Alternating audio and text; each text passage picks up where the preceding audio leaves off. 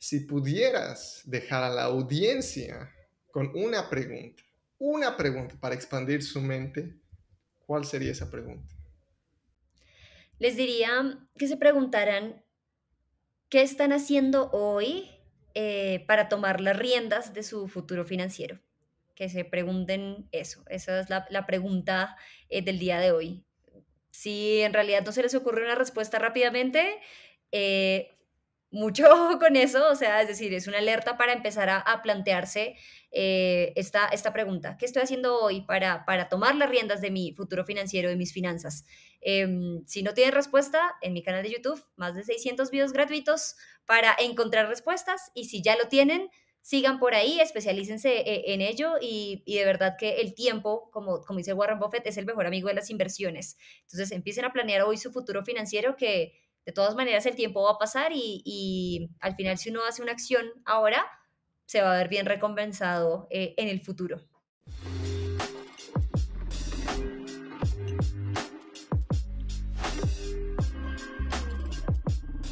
Bueno, bienvenidos amigos, amigos, familia de la comunidad UBX Academy y Optimizándome. Mi nombre es JJ Ruescas o Juan José Ruescas y yo soy el host de este show en el que vamos a entrevistar o estamos entrevistando a high performers, personas que son muy particulares en lo que hacen y lo son gracias al esfuerzo que han puesto, sus hábitos, su mentalidad más que nada. La invitada de hoy, bueno, ahorita vamos a hablar de ella, tiene una trayectoria muy, muy interesante. Es una creadora de contenido digital especializada en temas de finanzas personales, economía, emprendimiento y productividad a través de sus redes sociales llega a más de 200 mil suscriptores ya, a quienes provee continuamente información y entretenimiento a través de más de 600 videos y cientos de posts de microcontenido. Su carisma y alegría innatas y sus habilidades como presentadora, entrevistadora y locutora la llevan a codearse frecuentemente con reconocidas personalidades latinoamericanas del emprendimiento y negocios. Además, dirige a Valorízate, el primer magazine web dedicado exclusivamente a finanzas personales. A través de esto, ella es actualmente miembro activo del Global Shapers Hub Bogotá y embajadora de One Young World para Colombia. Con nosotros, Karen Suárez. Hola Karen, ¿cómo estás? Hola, bien, muy contenta, eh, sobre todo también presionada con esa presentación que me acabas de hacer. Muchísimas gracias pues por, por este espacio, JJ, y también pues un saludo a Pablo, quien está acá detrás eh, del volante y la conducción técnica. Muchísimas gracias a, ambos por invitarme eh, a participar. Ando muy contenta de estar aquí. Qué bueno, ¿no? Y de hecho la presión era en nuestro lado de cómo resumir N cosas que tú haces. Así que, pero antes de que yo lance alguna otra cosa más ahí, empecemos por quién es Karen Suárez y qué significa ser un experto en finanzas personales. Bueno, Karen Suárez es una colombiana de 26 años que lleva generando contenido de finanzas personales en diversas plataformas digitales desde el año 2013. Eh, en realidad, eh, esa etiqueta de experto me, pesa un poco porque en finanzas personales, muy en el fondo del corazón y de la mente de uno, uno sabe qué tiene que hacer. Uno sabe que hay que ahorrar, uno sabe que hay que mantenerse con un nivel de endeudamiento sano, uno sabe que tiene que invertir, pero eh, justamente dar el paso para aplicar lo que uno sabe que tiene que hacer es como lo difícil. Y, de allí nace como el canal de YouTube un poco para mm, eh, dar contenido sobre el cómo, cómo ahorro, cómo invierto, cómo hago un presupuesto y demás. Creo que ahí en UVX Academy saben muy bien que así uno tenga mucha información, si no le aplica y da el paso, en realidad va a quedarse como con lo mismo con algunos datos para fiestas y cócteles, pero no con habilidades reales para, pues para aplicar y para emprender de manera exitosa. Entonces, eso de experta en finanzas, yo creo que casi todos tenemos el mismo conocimiento financiero, pero lo que he intentado con mi canal es dar un poco el cómo y mostrar mi experiencia a otras personas para que puedan de alguna manera tener eh, un poco más claro ese camino y evitar errores frecuentes en el manejo de su recurso económico. Claro.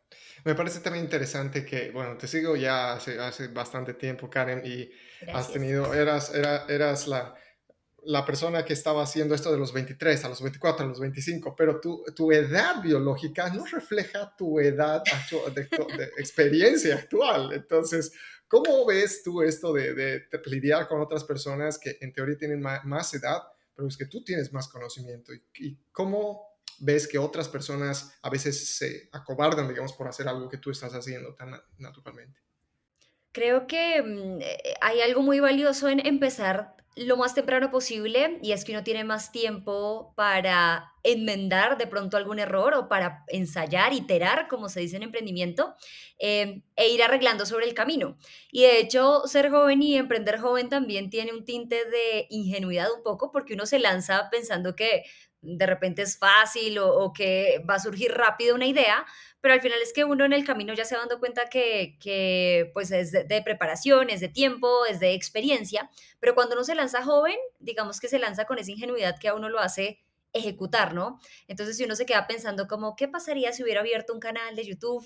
no sé en este momento dónde estaría, como si uno solo se queda rebotando sobre la idea, jamás va a empezar a tener como todo ese insight, ¿no? Y esa información valiosa para saber qué funciona y qué no. Y mi miedo cuando me lancé a YouTube era como, no, ya me voy a volver famosa de la noche a la mañana y me van a reconocer en la calle y mis compañeros en la universidad van a decir, ay, ahí va, pero en realidad eso no pasó. y de hecho aún no pasa, sigo esperando, sino que uno, uno se lanzó eh, y ya, yo tenía siempre dos likes, el de mi mamá y el de mi papá, que eran los únicos que veían mis videos, pero eso me permitió ir eh, de, alguna de alguna manera puliendo mi discurso, eh, desenvolviéndome mejor en cámara, haciendo cosas eh, mejor técnicamente hablando, ¿no? Como el audio y, las cosas de video. Y también me, me, permitió madurar un poco sobre la marcha todo este conocimiento sobre finanzas personales y empezar a hablar con más propiedad del tema. Entonces, la invitación para las personas que nos están viendo y nos están escuchando es a que por favor se lancen ya mismo y, empiecen a probar sobre la marcha. Por ahí decía eh, una persona con la que, con la que trabajo que eh, lanzarse a emprender o lanzarse con un proyecto de marca personal esperando que todas las condiciones estén perfectas es casi como sacar el carro y esperar que todos los semáforos estén en verde.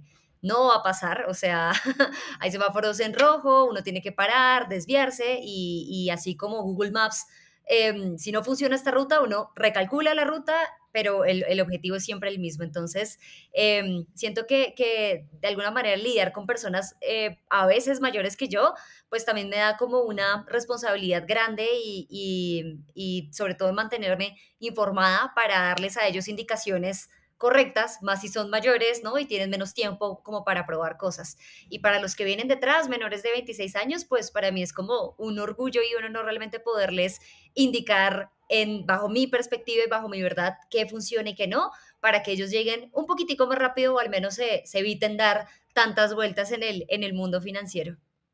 Hmm. ¿Cuál fue entonces si es que puedes recordar algún momento clave o decisivo en el que dijiste, ok, voy a hacer esto. porque te pregunto esto porque muchas personas tienen este, esta, esta motivación para hacerlo, pero al final no lo hacen, ¿no? Entonces, en tu caso, ¿cuál fue el breakthrough moment, por así decirlo? Bueno, em, en realidad hay dos. Em, yo estudié locución y producción audiovisual porque inicialmente quería ser periodista y terminé mi estudio de dos años. Acá en Colombia se le llama un técnico, es un estudio que no es profesional, sino que te dan las habilidades como básicas para desarrollarte en algún área. Y estudié locución y, producción audiovisual pensando como, ah, quiero ser periodista. Y cuando terminé dije, no, no quiero ser periodista y no me imagino de pronto eh, haciendo entrevistas o yendo al Congreso y entrevistando a las personas a las 2 de la mañana. Al final como que me desencanté de eso pero quedé profundamente enamorada de la realización en radio, hacer videos, televisión, la parte técnica me agradaba mucho. Y allí entonces empecé como a mezclarlo un poco con mi segunda carrera por la que me decanté, que es administración de empresas. Entonces siento que un poco esa combinación de, locución, producción audiovisual y administración de empresas, combinado con el boom en YouTube eh, en ese momento, hace ocho años, eh, fue un punto de, de quiebre importante porque creo que si no hubiera hecho eso primero, tal vez no se me hubiera ocurrido la idea, ¿no?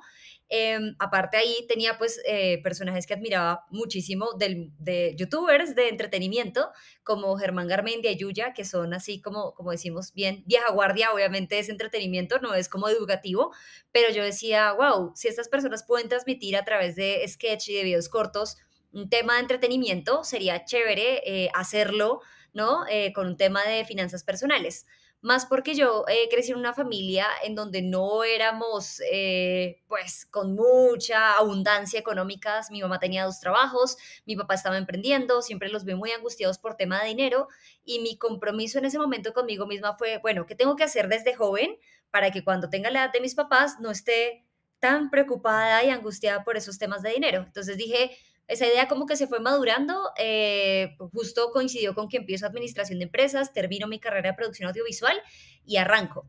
Entonces ahí un poco tuve ese periodo de prueba entre que iba estudiando la universidad y haciendo videos. Eh, entonces mi, mi, rutina básicamente era ir a la universidad en la mañana, hacer trabajos y de 10 a 2 de la mañana hacer mis videos en YouTube y editarlos. Eh, para ese momento pues sola que, que yo era la única persona ahí haciendo eso. Y el segundo punto de quiebre en realidad fue cuando me gradué y el canal no había despegado, eso fue cinco años después, después de haber subido más o menos 300 videos y yo dije, bueno, esto ya no fue, lamentablemente, eh, y empecé a enviar hojas de vida después de, graduarme, como ya para emplearme y, decirme ya en serio, bueno, esto no funcionó, voy a hacer algo en serio.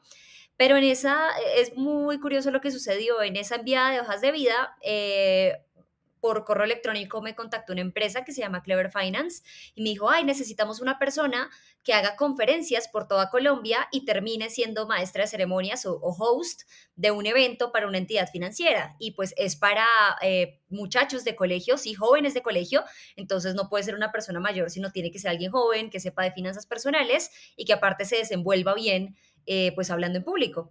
Yo a esta persona le fui sincera y le dije, yo nunca en mi vida he hecho eh, pues una conferencia ni una serie de conferencias, he hablado algunas veces en público y esta persona me dijo, ah, si hablas eh, en videos de YouTube, eso debe ser lo mismo en público. confía en mí esta persona y empiezo a hacer ese primer trabajo y esa gira que de, si hubiera estado empleada en ese momento, pues no habría chance de hacerla porque pues cuando tú tienes un trabajo tienes que cumplir un horario y demás. Así que ese fue como mi primer trabajo eh, que tenía que ver con YouTube, pero que se despegaba un poquito de lo virtual.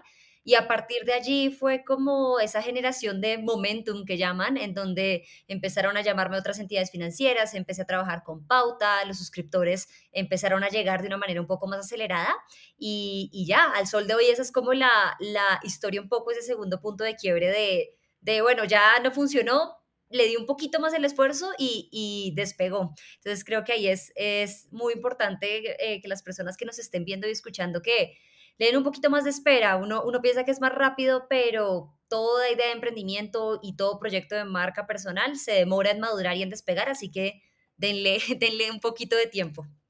Un poco más de paciencia. Gracias más por ese, ese consejo que si no, yo no soy el único que ha tenido algo así como lo que tú dices, que intentaba un poco y de ahí, creo que no está funcionando, pero a veces creo que hay que seguir adelante, ¿no? Ahora, Karen, ¿cuáles fueron tus errores al iniciar esta trayectoria en finanzas personales? Porque estamos hablando de errores, usualmente es, hey, invertí en algo y ¡pum! No me fue bien, ¿no?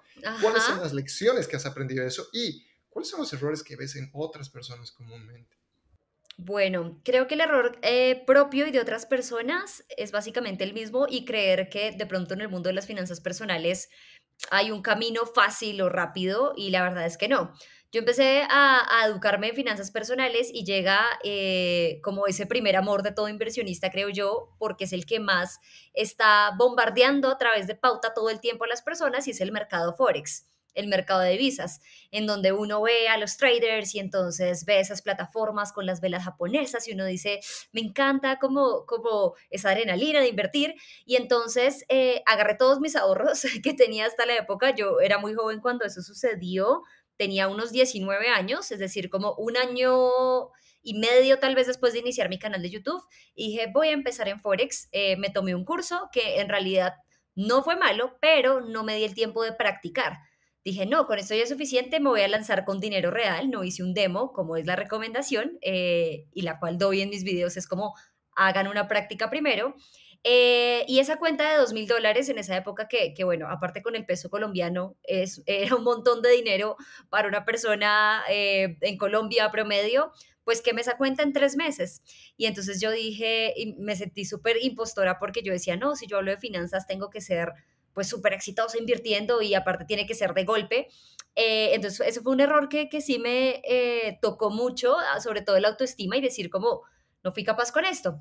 Después me di cuenta que, que de hecho los mejores inversionistas se, se, toman años incluso como siendo consistentes con sus estrategias de inversión y sobre todo que el mercado Forex sí es un mercado muy emocionante, pero no es un mercado para personas que estén iniciando en el mundo de las inversiones porque es de altísimo riesgo, sube y baja muy rápidamente em, y sobre todo hay personas que tienen mucho más capital que uno, entonces las operaciones de uno no resultan ser tan relevantes y bueno, hay un montón de aprendizajes que, que aprendí. Entonces creo que ese fue como mi primer error en el tema de las finanzas personales y fue pasarme de una vez a invertir en un mercado que no conocía, con todos mis ahorros además, eso tampoco se hace y ese es el error que ven muchas personas. Eh, la mayoría me pregunta a través de inbox o de mensajes, a través de redes sociales como bueno, ¿y en qué invierto? Y yo les digo, ¿cuánto tienes ahorrado para invertir?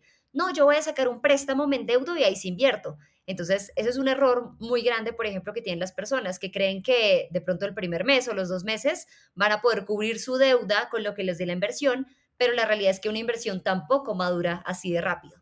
Em, y otra cosa es, de pronto subestimar un poco eh, justamente el tema de educarse, ¿no? Y de saber que, que, finanzas no son solo números o proyecciones en Excel, sino también es de inteligencia emocional porque al final si, si uno tiene dinero pero no tiene la, la, no sé, como el manejo de sus emociones, se lo gasta en cualquier cosa, cualquier antojo que se atraviese uno pasa la tarjeta de crédito, este, invierte lo que no debe invertir en un momento en el que no lo debe invertir, así que más allá de números, las finanzas son profundamente eh, emocionales. Entonces creo que también no tener una buena inteligencia emocional repercute directamente en el manejo del dinero. Hmm. Eso me hace, me hace preguntar, de hecho, algo que, que veo a través de muchos países latinoamericanos y de hecho acá también en Estados Unidos, que hay relaciones con el dinero que, que son sumamente diversas, ¿verdad? Hay, hay ciertas, y no, no me refiero a que sea por cultura, sino que creo que es la relación individuo con dinero puede estar fracturada o puede ser muy buena o puede estar en el medio. Entonces, ¿Cuál es tu relación, digamos, con dinero y cómo, cómo podemos otros identificar esos, esas relaciones, esos beliefs, creencias, como tú quieras llamarlo? ¿Cómo, cómo bueno, hay, hay, un libro que me encanta y siempre recomiendo, seguramente tú, tú lo has escuchado leído, seguramente JJ, y es Los secretos de la mente millonaria de T. Fecker. Y aunque el título suene un poco como te voy a hacer millonario, eh, en realidad es un libro muy bueno que sienta las bases y permite identificar esas creencias que tenemos con relación al dinero y esas creencias que no necesariamente son nuestra realidad. Uno cree cosas del dinero, pero eso no necesariamente es cierto. Y yo recuerdo que, eh, por ejemplo, mis papás tenían una relación muy conflictiva con el dinero. Entonces, como, ay, el dinero, eh, entre más, más dinero, más avara se vuelve la gente, o más mala, o el dinero corrompe, o, por ejemplo, cuando te dicen, lávese las manos que acaba de tocar plata, o usted cree que el dinero sale de los árboles, todo eso hace que uno de alguna manera se enemiste con el dinero, diga, no, eso es malo, si lo tengo seguramente me voy a volver mala persona, pero al final el dinero es un amplificador de lo que tú eres. Y si tú eres un mal ser humano, si tienes de pronto más dinero, no, eso no va a cambiar, pero si eres un extraordinario ser humano y te preocupas por los demás, seguramente cuando tengas dinero vas a poder ayudar a aún más personas. Entonces yo aprendí a eh, ver el dinero como lo que es, que es una herramienta eh, no es ni buena ni mala y, acá no vamos a discutir si el dinero da la felicidad, aunque por ahí dicen que a uno lo deja muy cerquita, pero mm, en realidad el dinero para mí es como una herramienta que me permite hacer las cosas que yo quiero y comprarme el tiempo para hacer lo que a mí me gusta. Por eso para mí el dinero es muy importante.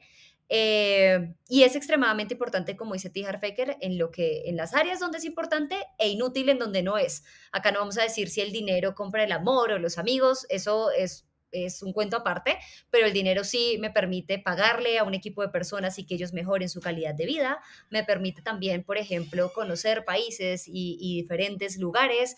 Me permite eh, pasar más tiempo eh, con mi novio, con mi familia y demás. Entonces, en realidad es una herramienta muy interesante que si uno la aprende a manejar, pues al final va a ver que, tiene repercusiones positivas y que sobre todo permite, ¿no? Ayudar a otras personas, que me parece como lo, lo más válido.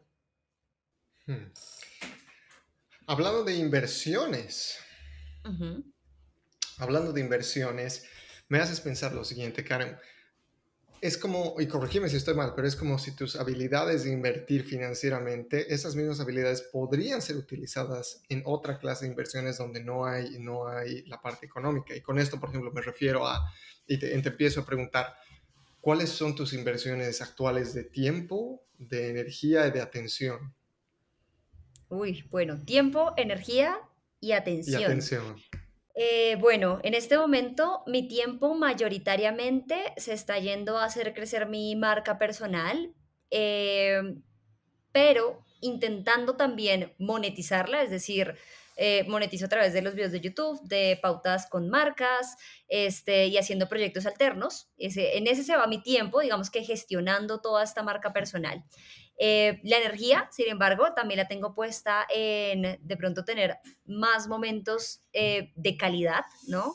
Es decir, eh, me gusta mucho que, que, tengo marca personal, pero hay una desventaja y hay que mencionarla y es que uno tiene que aparecer en, en, su marca personal. Entonces, mi canal se llama Karen Suárez y aunque me encantaría, por ejemplo, darme un mes de vacaciones y no salir en mis videos, pues si otra persona presenta el canal de Karen Suárez, ya no es el canal de Karen Suárez. Entonces, mi energía en este momento se está yendo eh, en pasar más momentos de calidad para, para, aumentar un poco mi creatividad y sobre todo en pensar nuevas alternativas eh, y nuevos negocios que me permitan manejarlos desde atrás y donde no necesariamente se vea mi, mi cara todo el tiempo, porque al final tener una marca personal es, es un poco desgastante, uno tiene que salir y, grabar su podcast, grabar el video, eh, hacer historias en Instagram, como que ir nutriendo eh, poco a poco eso. Entonces mi energía en este momento está en idearse otras formas de ingresos que no requieran eh, mi imagen en este momento.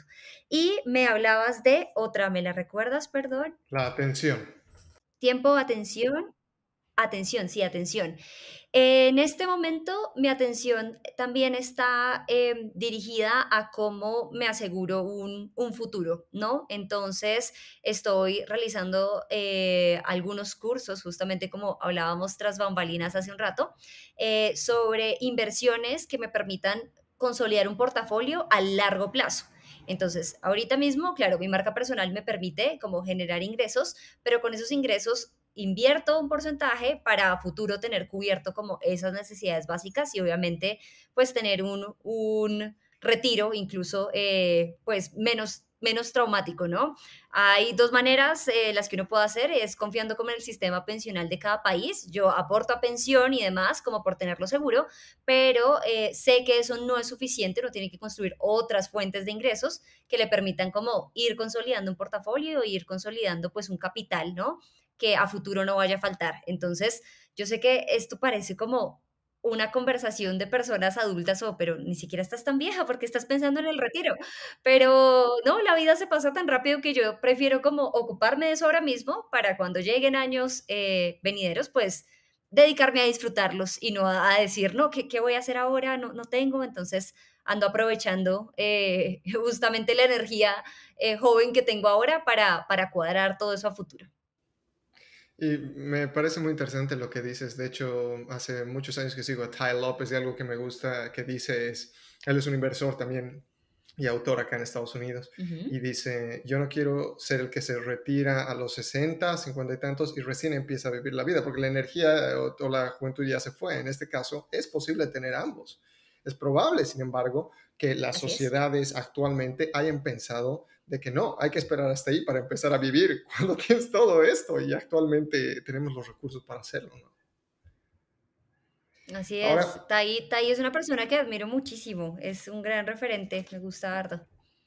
Por, por cierto, de hecho terminé de, pasar el 67 Steps, muy bueno, unos modelos mentales que los recomiendo, si es que lo vas, a, lo vas a ver, sí, te los recomiendo totalmente. Gracias. Y Ahora, hablando un poquito más de, de, ti como persona, ya Karen Suárez como persona, saquemos un poco la parte financiera.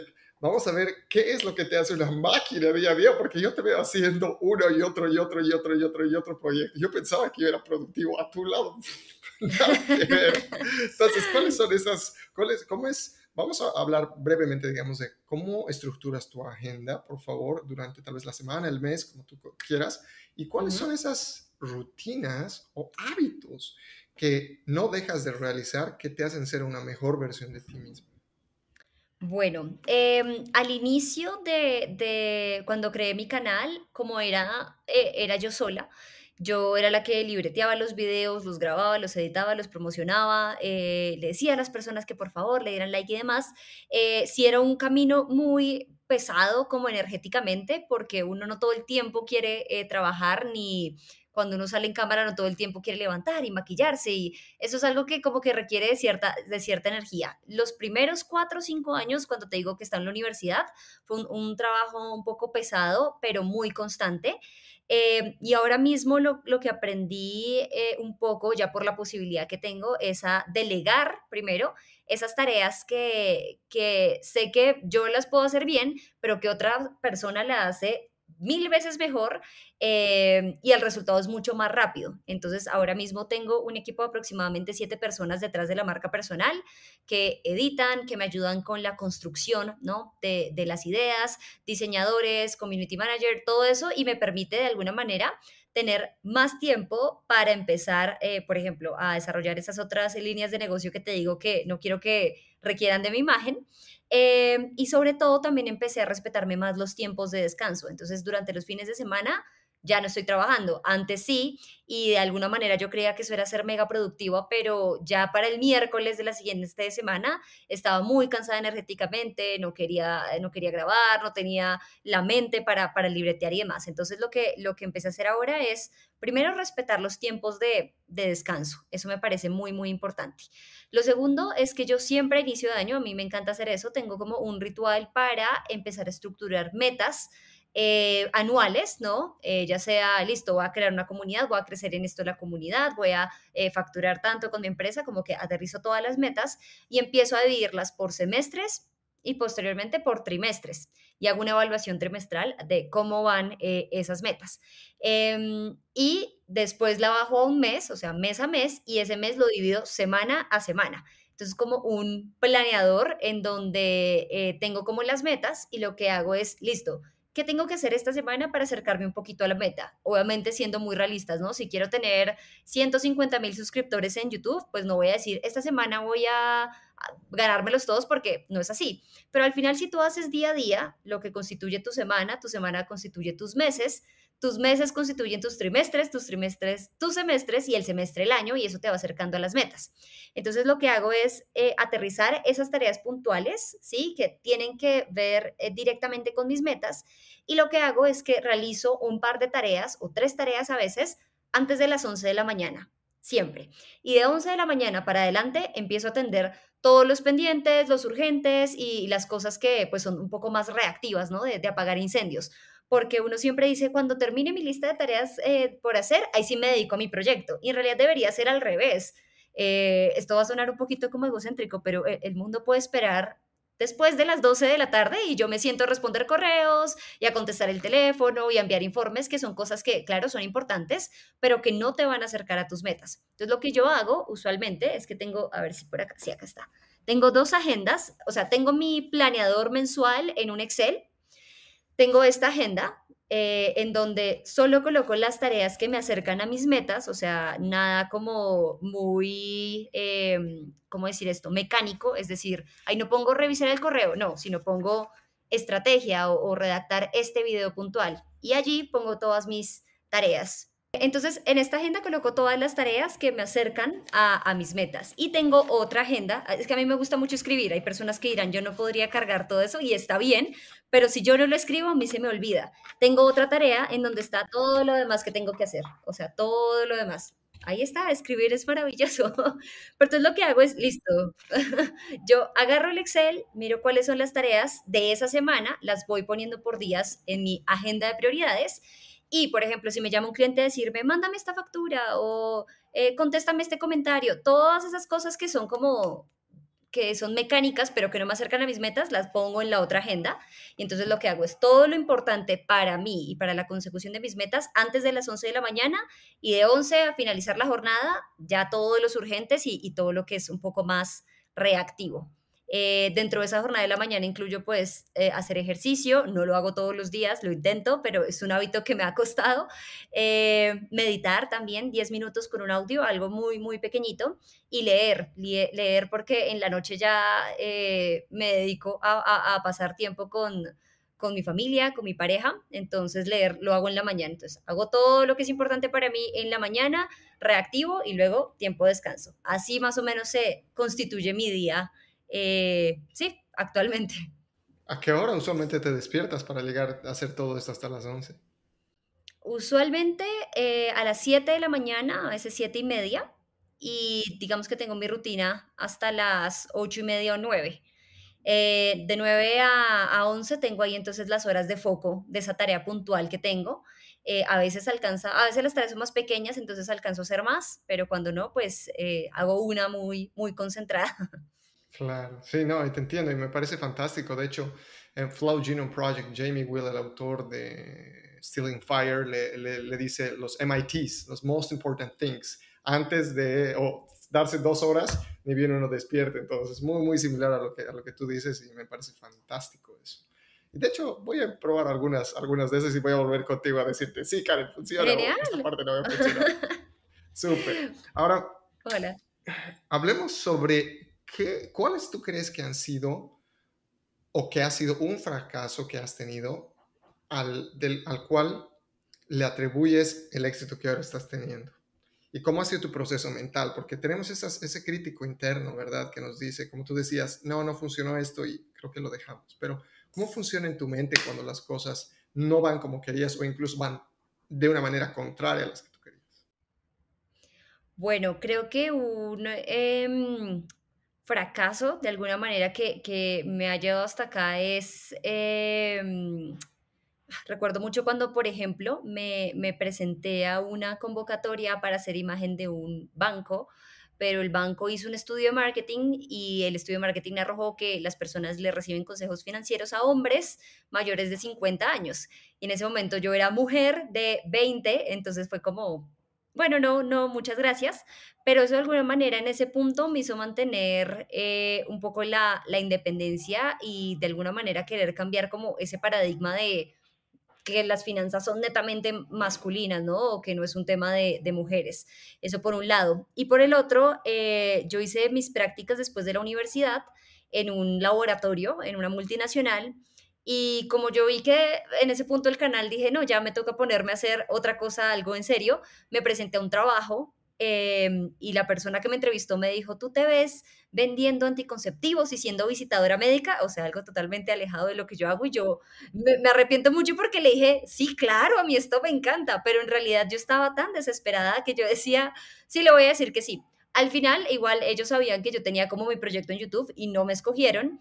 Eh, y semanas después fue que te, que te dije que empiezo a hacer como este tour, entonces yo dije, menos mal me aceptaron porque tal vez si ellos me hubieran creído, estaría siendo visitadora médica, tal vez, que, no está para nada mal, pero yo disfruto mucho la vida que tengo ahora, entonces no la cambiaría por, por nada. Entonces creo que ese también ha sido un fracaso. Ahora bien, también hay, hay eh, tal vez un poco de arrepentimiento, si quisiera decirse, pero luego uno entiende que las cosas pasan por algo, como dicen por allí, y Steve Jobs tiene un discurso eh, muy bello que, se grabó dando, dándole a los graduados de la Universidad de Stanford, en donde él decía, uno no entiende qué es todo lo que está haciendo hasta que mira hacia atrás y ve cómo todos los puntos se, se conectan.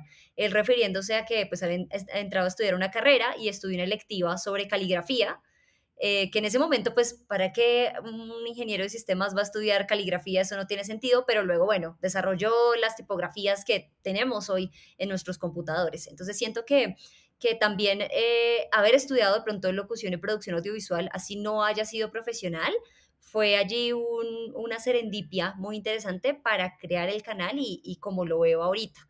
Entonces yo al inicio decía, yo, ¿por qué estudié eso? Y luego dije, ah, bueno, ya, ya sé por qué y empiezo a conectar como esos puntos. Muy importante no, eh, digamos, darle muchas vueltas al pasado porque al final cada experiencia que uno ha tenido y cada persona que ha conocido y, y, cada cosa que ha hecho al final resulta en lo que uno es actualmente y yo sí siento que eh, hay que respetar mucho el proceso, ¿no? Y, cada una, o sea, cada persona está en una página diferente de su libro. Entonces, claro, uno ve, por ejemplo, a Gary Vee y dice, no, pues, ¿cuántos años me faltará? Pero es que esta persona lleva muchísimos años de emprendimiento, eh, de, investigación, tiene un equipo grande, entonces no hay que compararse con otras personas, sino respetar como el proceso de cada uno y estar muy enfocado en lo que uno está haciendo eh, día a día. Eso sí, como echándole muchas ganas eh, y siendo muy estratégico, pero, pero sí, no hay que darse duro. Obviamente hay muchas experiencias que yo dije, ah, no sé por qué esto no salió, luego uno lo entiende y, eso a uno lo, lo tranquiliza un poquito más. Mm. ¿Qué es lo que la una parte tuya interna te dice cuando esta clase de cosas no salen bien. Porque tenemos ese crítico, ¿verdad? Sí, ese crítico. Eh, paso por varias etapas. La primera es culparme, como no entiendo por qué no hice esto mejor, o por qué no me preparé mejor, o por qué no hice mejor esto en vez de esto, o por qué no dije esto en vez de esto. Em, pero luego ya cuando lo replanteo, digo, bueno, tal vez esto no convenía, eh, no sé, porque hubiera desembocado en esta otra eh, cosa y demás. Yo, por ejemplo, te, te cuento una experiencia que, que, no le he contado en ningún otro lado y es que hace poco, eh, pues no sé si sabes, la situación política en Colombia es muy compleja, estuvimos por muchos meses de paro nacional y, digamos, me ofrecieron entrevistar a un ministro de este gobierno y yo dije, wow, por un lado es una gran oportunidad porque que youtuber entrevista a un ministro, pero por el otro lado, ahí la política, como que no inmiscuirse en eso, a veces es mucho mejor porque no es el tema de uno y tú sabes que la política, pues, al menos acá en Colombia, somos muy polarizados. Entonces, eh, decidí no aceptar esa, esa entrevista, claro, Tiempo después dije, ¿cómo será que mejor lo hubiera aceptado? Igual no importa, pero luego eh, la situación como que se puso mucho peor y dije, menos mal, como que tomé distancia sobre esos temas que pues no, no me corresponden en este momento. Entonces, eh, uno le echa muchas vueltas al asunto, pero al final, eh, como ¿cómo decirlo? Uno no extraña lo que no vive, entonces ya es mejor como enfocarse en esa, en esa decisión. Y, eso decía este filósofo Nietzsche, como cuando usted decide, ya no, ya no hay que mirar atrás ni qué hubiera pasado si, sino es seguir derecho por donde uno escogió, que al final es más provechoso que, que arrepentirse sobre, sobre esa decisión. Hay algo que alguna vez escuché, una decisión viene de incisión, right? De hacer un corte y lo que va para un lado eso es todo. Entonces me parece fantástico eso que dices. Y además me parece, sabes qué, muy irónico que tú querías empezar a hacer entrevistas y ser periodista y ahora te invitan a hacer entrevistas. Sí, eso también me hace sonreír. Es como, eh, es curioso que todo esto haya pasado. O sea, es, es, es muy lindo, es un sentimiento muy lindo, la verdad. Qué bueno. Ahora, Karen, tenemos, sé que tenemos unos minutos nada más. Entonces, ¿qué fue algo que desaprendiste en los últimos años? Que mejoró tu calidad de vida? Algo que haya desaprendido. Eh, tal vez em, como no darle chances, oportunidades a las, a las personas y a las oportunidades.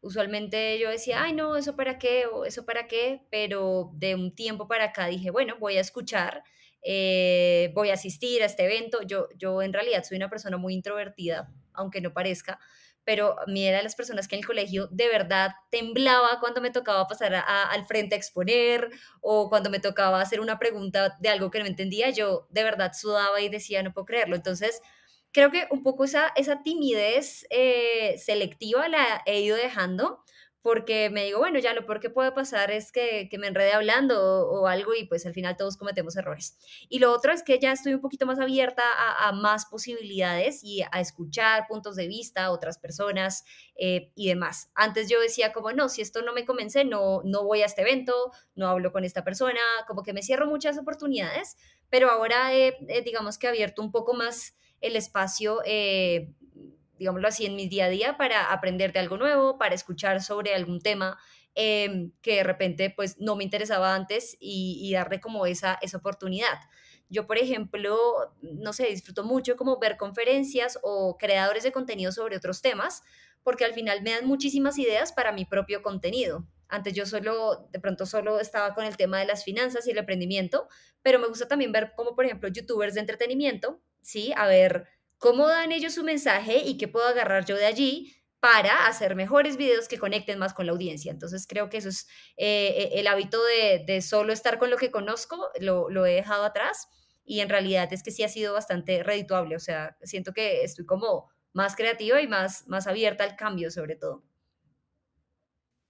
Wow, gracias. A ver, vamos terminando. Tengo, tengo ahora esta, esta pregunta para ti. ¿Qué es lo que le dirías a la Karen de hace cinco años atrás? ¿Qué es la que, lo que la actual Karen le diría? Y, espera, espera, y, ¿qué es lo que le diría la actual Karen a la que viene en cinco años más? ¿O qué es la que esa otra le dice? ¿Tú, ¿Tú qué escoges? Eh, listo. Si tuviera que hablar con Karen de hace cinco años, eh, le diría que, que, digamos, no se estrese tanto con las cosas que no son tan importantes. Uno, uno cree que hay cosas como debido a muerte y, y, que son súper estresantes y cuando uno mira hacia atrás, en realidad eran asuntos en los que no valía la pena poner tanta, tanta energía. Eh, también le diría que preste mucha atención a las señales eh, por diferentes cosas, ¿no? Interpersonales que uno decía, yo sabía, no sé por qué no le hice caso a mi intuición. Y lo otro que le diría es como que siga haciendo videos, que no vaya a parar y también que comprara Bitcoin. Eso es algo que me hubiera dicho hace cinco años. Por favor, compra Bitcoin. Y eh, si tuviera que decirle un, un, mensaje a la Karen del futuro, eh, sería básicamente como que sí, le prestará mucha atención a lo, a lo importante, eh, que pase más tiempo con su familia. Eh, esto es muy, muy importante porque el, tiempo es muy corto y, hay tiempo que no, o sea, no, no, hay, no hay posibilidad de recuperar. Y lo otro es que eh, empiece justamente a, abrirse nuevas posibilidades y a, y arrancar nuevos proyectos que no necesariamente tengan que ver con lo audiovisual. Es justamente lo que la Karen del presente está intentando hacer. Vamos a ver cómo le va a la Karen del futuro y veré esta entrevista en unos cinco años a ver si fue un buen consejo o no. Y también, pues no sé, que, que invierta en alguna criptomoneda que esté saliendo en este momento. Ahora hay que hacerlo. Ahora Exacto, sí. Bien, vamos para terminar algunas cosas más. Entonces, ¿cuál dirías tú que es el único consejo necesario? O sea, hace que hay muchos consejos, pero si solamente tienes la oportunidad de darle un consejo a una persona para mejorar en sus finanzas personales, ¿cuál sería ese único consejo? Va a sonar muy cliché, pero eh, gastar menos de lo que gana. Eh, usualmente las personas, si por ejemplo tienen un salario de 500 dólares, voy a decir cualquier cifra, y tienen una tarjeta de crédito con un cupo de otros 500 dólares, dicen, ah, yo gano mil dólares. Y la verdad es que ese, esa mitad del dinero es del banco, es prestada, hay que devolverla y con intereses. Entonces, eh, creo que ninguna persona es próspera económicamente o millonaria gastando más de lo que gana y, dándose como esos gustos de manera inmediata. Entonces yo les diría que no gasten más de lo que ganan y procrastinen la satisfacción, es decir, alárguenla lo más que se pueda, es que uno medio se gana un dinero y ya, se compra algo, se antoja de algo, gasta la plata y luego otra vez conseguirla, pues es todo un proceso. Así que gastar menos de lo que ganan sería como mi, mi consejo. Dale, me encanta eso, gracias. Y, te entiendo, especialmente viviendo en Estados Unidos, como que aquí el credit card es, uff, ya no, oye, allá consumen demasiado, o sea, de verdad, es, muy impresionante. Sí, es fuerte. sí. Bien, ¿Dónde te podemos encontrar? Esa es la pregunta más, sencilla que te puedo hacer, porque todos te, conectamos. Pero, ¿dónde quieres que te busquemos como audiencia? ¿Cuáles son tus nuevos proyectos, aparte de tus websites? Bueno, en realidad toda la información la encuentran en www.karemsuárez.com, Karen con M, y así me encuentran en todas mis redes sociales como Karen Suárez. Invitadísimos a seguir el proyecto eh, Valorízate que es un magazine web de, finanzas personales, como bien dijiste al inicio. Y ahorita estoy eh, justamente arrancando con un proyecto de eh, educación, pero educación sexual. Entonces es algo totalmente por aparte. Yo no soy la imagen, pero sí estoy detrás eh, como de, la operación de, de este nuevo emprendimiento y nos encuentran en Instagram como arroba anticoncepción. Nuestro foco y nuestra meta es evitar más embarazos no planeados en nuestro país. De hecho, en Colombia el 50% de los niños que nacen son no planeados. Entonces hay que darle la, vuelta a, esa cifra con una asesoría muy amigable en, temas de anticoncepción. Así que ese es como el nuevo proyecto que estoy aquí eh, tratando de sacar adelante. Vamos a ver cómo, cómo le va. Y allí en esas, en esas diferentes eh, redes nos podemos seguir. Igual cualquier cosa que necesiten adicional, un correo, un mensaje, ahí estamos eh, pues mi equipo y yo para, para asistirlos. lo interesante es que no te han aceptado en un trabajo que era para promocionar o vender anticonceptivos y ahora lo estás haciendo. Es muy curioso, sí. O sea, porque tenía algo de cercanía con eso, pero no soy experta en el tema. Eh, es un emprendimiento que estoy haciendo con mi mamá, que es enfermera, eh, de anticoncepción, justamente. Entonces, yo no me veo como vendedora de, ni visitadora médica, pero sí manejando las redes de este proyecto. Entonces, es muy curioso todas las vueltas que da la vida. Sí. verdad. Bien, Karen, para terminar, si pudieras dejar a la audiencia con una pregunta, una pregunta para expandir su mente, ¿cuál sería esa pregunta? Les diría que se preguntaran ¿Qué están haciendo hoy eh, para tomar las riendas de su futuro financiero? Que se pregunten eso. Esa es la, pregunta eh, del día de hoy. Si en realidad no se les ocurre una respuesta rápidamente, eh, mucho ojo con eso, o sea, es decir, es una alerta para empezar a, plantearse eh, esta, esta pregunta. ¿Qué estoy haciendo hoy para, para tomar las riendas de mi futuro financiero, de mis finanzas? Em, si no tienen respuesta, en mi canal de YouTube, más de 600 videos gratuitos para encontrar respuestas y si ya lo tienen, sigan por ahí, especialícense eh, en ello y, y, de verdad que el tiempo, como, como dice Warren Buffett, es el mejor amigo de las inversiones. Entonces empiecen a planear hoy su futuro financiero que de todas maneras el tiempo va a pasar y, al final si uno hace una acción ahora, se va a ver bien recompensado eh, en el futuro.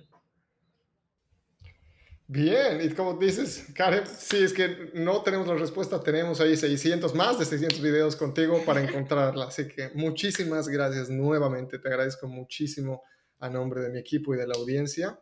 Y a todos los que nos están viendo en este momento, Muchas gracias por seguirnos. Ya saben todos los, los links para contactar a Karen. Si les gusta esta clase de entrevistas, por favor, denos un like, suscríbanse y vamos a estar trayendo más de esta clase de, de, contenido, tanto en Latinoamérica como en Estados Unidos, para que vamos optimizando nuestra vida de a poquito. Así que muchísimas gracias de nuevo, Karen. Y nos vemos la siguiente. No, gracias, gracias. a ti, JJ, y a todo tu equipo y nos vemos la próxima. Chao. Tchau, tchau.